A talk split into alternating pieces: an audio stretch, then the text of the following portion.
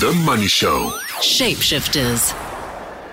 Tonight's shapeshifter is in the mining business. Dr. Nombasa Tsengwa started her career in the mining industry in 2003.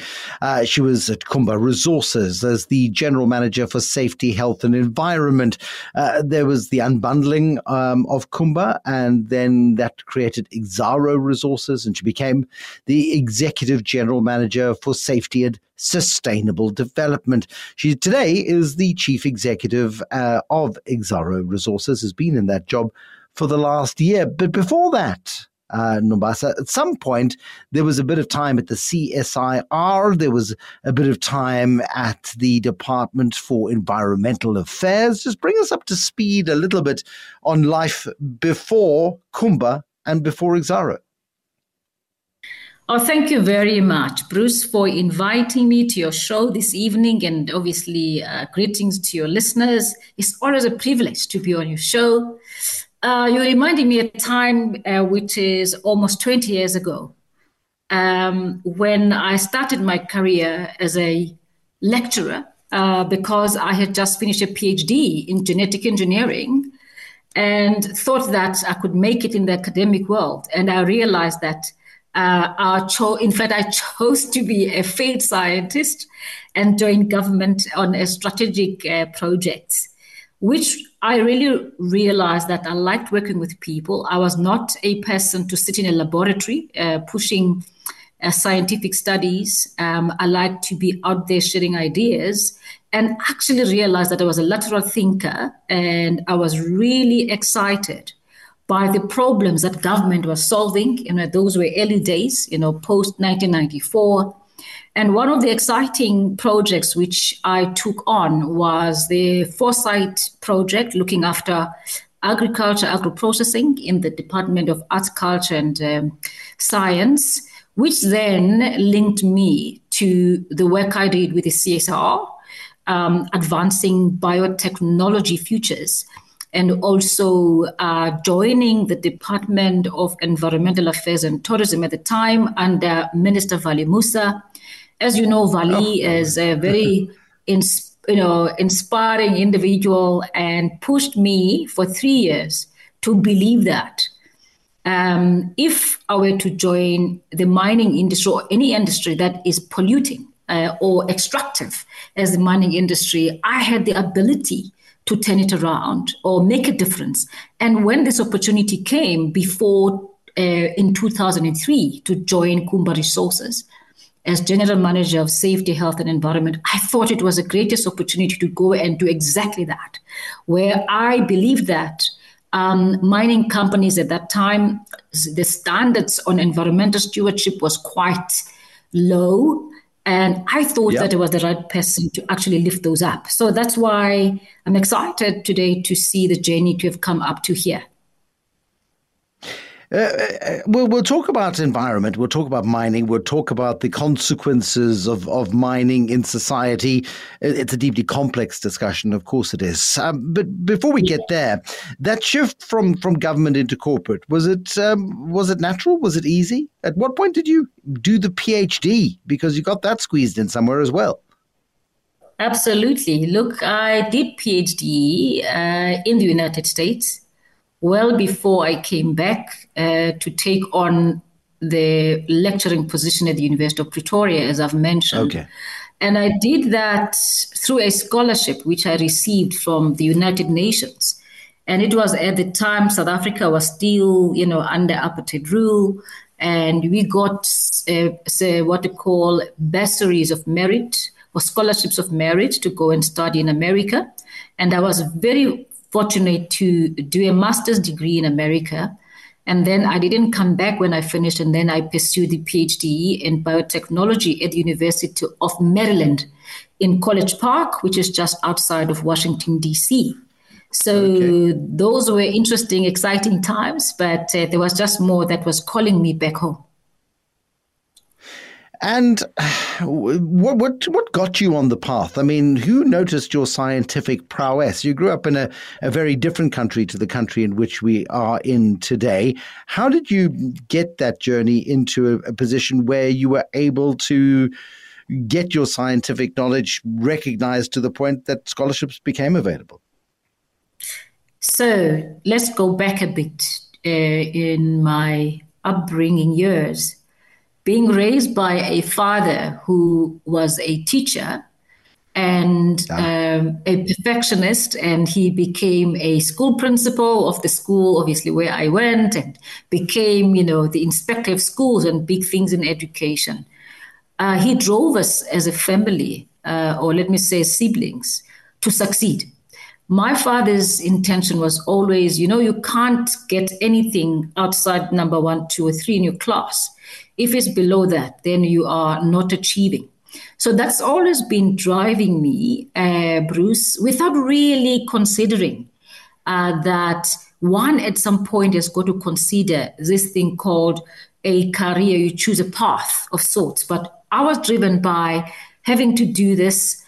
And at some point, I realized that my father believed in uh, my brothers to be uh, the ones that could uh, succeed in science, who were made for science, and his girls were made for teachers' degrees or teachers' diploma for that matter.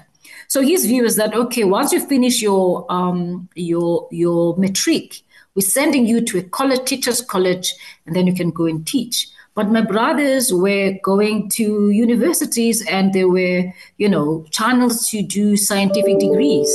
And I think that was his biggest mistake uh, because I had to prove my father wrong.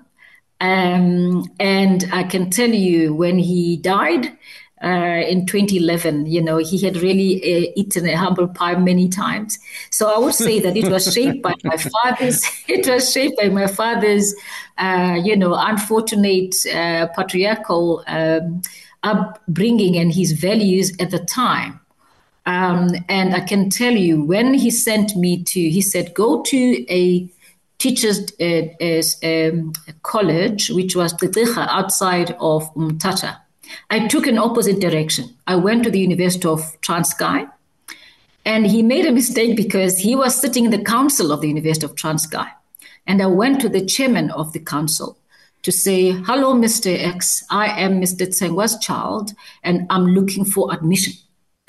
And he calls my dad and says, But your daughter is here. She says that she's looking for admission here at the university. And my father was so embarrassed because I had already gotten a 750 Rand check from my mother for registration. My mom and I had this understanding. She gave me this check for registration at the university.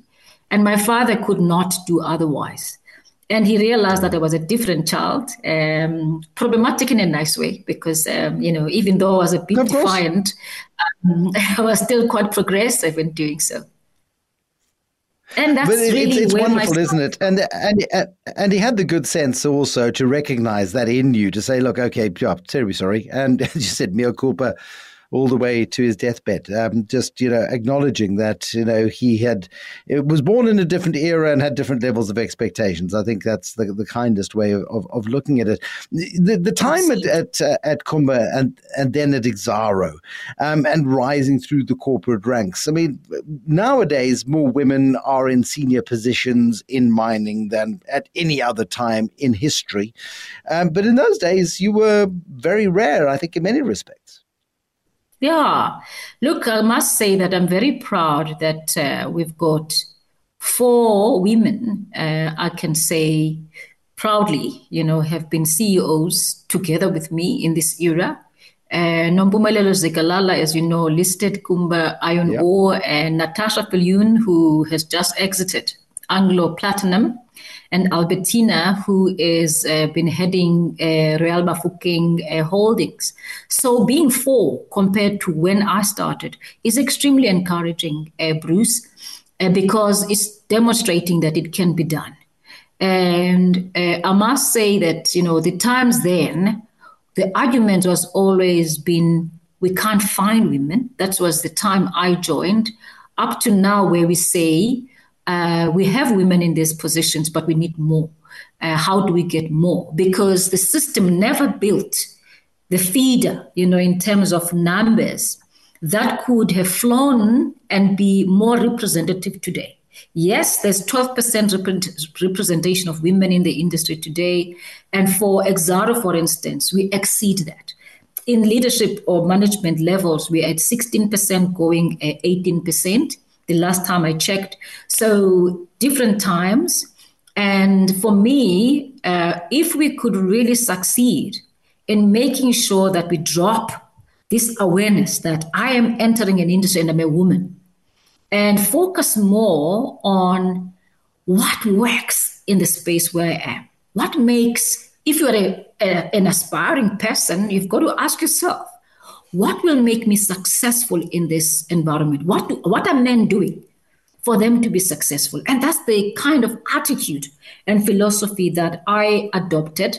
I came in very gung ho, very positive attitude, you know, uh, saying, I can do this. When I walked into Exxaro, and you won't believe this, I walked into Exxaro very young. And I looked around the space and I thought, you know what, I'm going to be a CEO here. I'm going to be the CEO of this place. But I thought I'd be a CEO at 45. Um, and I didn't know that there was just so much more to learn, so much more culture, and also more discipline of mining that I had to go through mm. for me to convince the industry, my my my stakeholders, uh, and the board members that I was the right person to lead. So different times, better times, but not the best. We're talking to Dr. Nombasa Tsengwa, who is the chief executive at Exxaro. She's been in that top job for the last year. We're talking about mining. We're talking particularly about coal mining. Uh, coal mining has a, a, a, justifiable reputation in terms of its uh, footprint, in terms of its carbon footprint and what it stands for and what it does, and how she positions herself and the work that she does in terms of minimizing the negative impacts of coal and how you transform a coal business into a business that's still relevant 20 years from now. That's still to come with Dr. Nombasa Tsengwa, Chief Executive at Exxaro, in a moment. The Money Show. Shapeshifters. Nombasa Tsengwa is the Chief Executive of Exxaro. What sort of activism do you face, Nombasa, on a on a regular basis as a fossil fuel producer, a fossil fuel producer who exports um, coal to different parts of the world as demand uh, is there? We, of course, in South Africa, are big burners of coal to ensure our energy supply, but we're seeing activism around the world, particularly the just stop oil type of activism where people glue themselves to roads and all sorts of things. Do you get that sort of resistance as a coal producer? Absolutely. We get it, you know, more regularly now than we have, I'd say, maybe compared to about five years ago. I think the, the, the heat is up. And this often gets played out, you know, on different platforms. And you will realize our AGMs becomes the hottest, you know. Um, and we do believe and understand why. You know, we are under no illusion about the impacts of uh, CO2 emissions from coal. We understand what those externalities are in terms of the impact to the environment, the impact to people's health. So we take full responsibility for the liability uh, to the extent that it's not only yesterday that Exxaro has uh, taken a position in terms of really being a leader, you know, in environmental stewardship.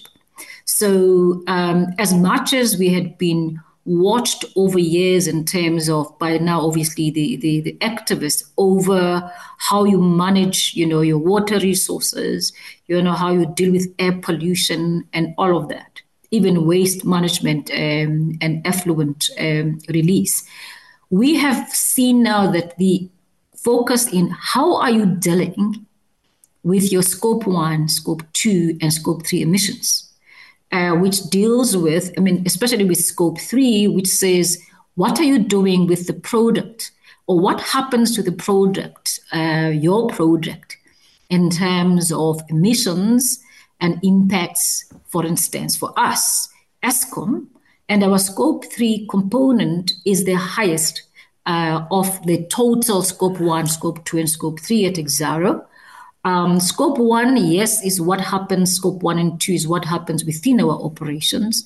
And we've got that direct uh, control of we could approach cleaner production uh, by talking to our OEMs, the producers of our equipment, our diesel yeah. equipment uh, that we use for extraction of coal, to do something to these emissions.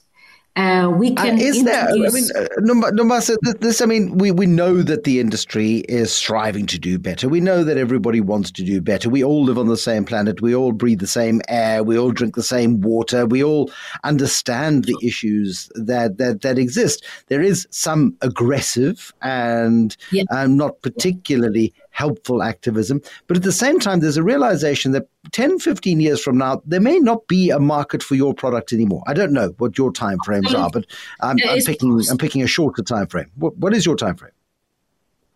Well, we don't have a crystal ball, uh, Bruce. And I must tell you, I was talking at a conference today and I said, I don't think it's useful for us to say, is it 15 years, is it 20 years? Because it changes every year. One year you lose two years, another year, you know, Ukraine, Russia, Ukraine happens, and you think that you've gained some years. I think what we need to focus on is how do we make sure that this transition happens uh, at a, a, pace that is reasonable, um, that is affordable, that is focused on results, taking people with us, um, and for companies like us finding or growing the businesses by diversifying to other minerals, which are going to be useful in terms of yeah. contributing to this and energy transition. And that's and the that's point, isn't it? I mean, the, yeah. That's the point. I mean, it's a, and it's a slow process because you don't want to be destroying a business that exists for a product that is rightly or wrongly in demand in many parts of the world, including in our own country. The transition away from fossil fuels is slower than many would like. Um, what are you doing to transform the business of, of, of Exxaro away from that heavy dependence on coal and coal production and the export and sale of coal to other potential yeah. energy sources into the future? We, we are miners. We will always be miners. There's nothing wrong with what we do, which is called mining, and therefore we will always be miners. And we've chosen alternative mm-hmm. uh, uh, minerals to mine. Uh, for now, we've chosen copper, manganese, and bauxite. And those three minerals, as you know, uh, will be required in tons, more and more, doubling in 2030 in the build up to the renewable energy uh, transition. So we have no doubt that we've got uh, good fundamentals ahead of us in terms of the demand uh, for these minerals, and we'll mine them. What else we're doing? We've always been a renewable energy company. We have acquired 50% of Tata Power to form Cennergi, uh, which is an energy business, renewable energy business, which we own 100%. And we will grow that business to 1.6 gigawatts by 2030. What does that mean? It means as we, we're solving for energy both ways, as coal becomes less important and the graph goes down in terms of its demand, we know that we will be growing our renewable energy start at home yeah. in terms of feeding those electrons into the South African grid, which we know we have a deficiency, uh, whilst with the money that we make out of our core business, we intend to fuel that future. We intend to fuel a future where we can acquire these assets.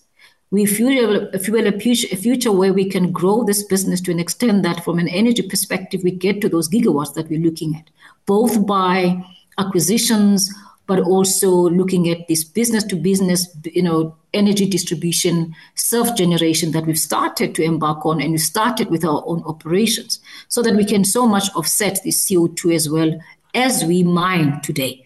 So the summary is we will clean up coal production. We will try and produce those minerals that uh, will contribute into the future of the energy transition whilst we grow our energy business. And our intent is to be carbon neutral by 2050.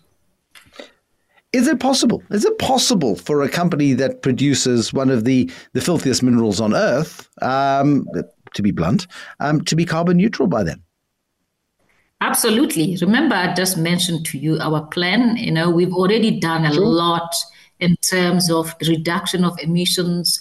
We will have a challenge on scope three, but what we are required now You know, we mandated and by law is scope one and scope two. I told you that is possible. However, I said to you, there is life beyond coal. And it will be in minerals that are not going to be emitting as much as what is going on today. And I don't think that our intent is to remain with such a footprint in coal. Yes, we may have to remain with the power station coal in Medupi and Matimba, you know, which is really a requirement for the country. But we have to make sure that we reduce our footprint to the extent that we can. But, uh, you know, are we always going to be a coal business forever in, in, in, a, in a day? Maybe not. But we've got life beyond. Dr. Nombasa Tsengwa, I find it fascinating the way in which companies are evolving and changing and transforming their business models, even as you can see that at some point there's going to be the end of the road for the thing that you do. And it's in every single business, whether you need to digitize or whether you need to transform your, your mineral production or whatever it might be. And, and the long term nature of the thinking that has to happen in executive suites and in boardrooms across the world, I think is, is quite startling because you're making big bets on the future when you make these decisions. And future generations are depending on you making the right calls. Big stuff. Thank you very much to Dr. Nombasa Tsengwa, Chief Executive at Exxaro.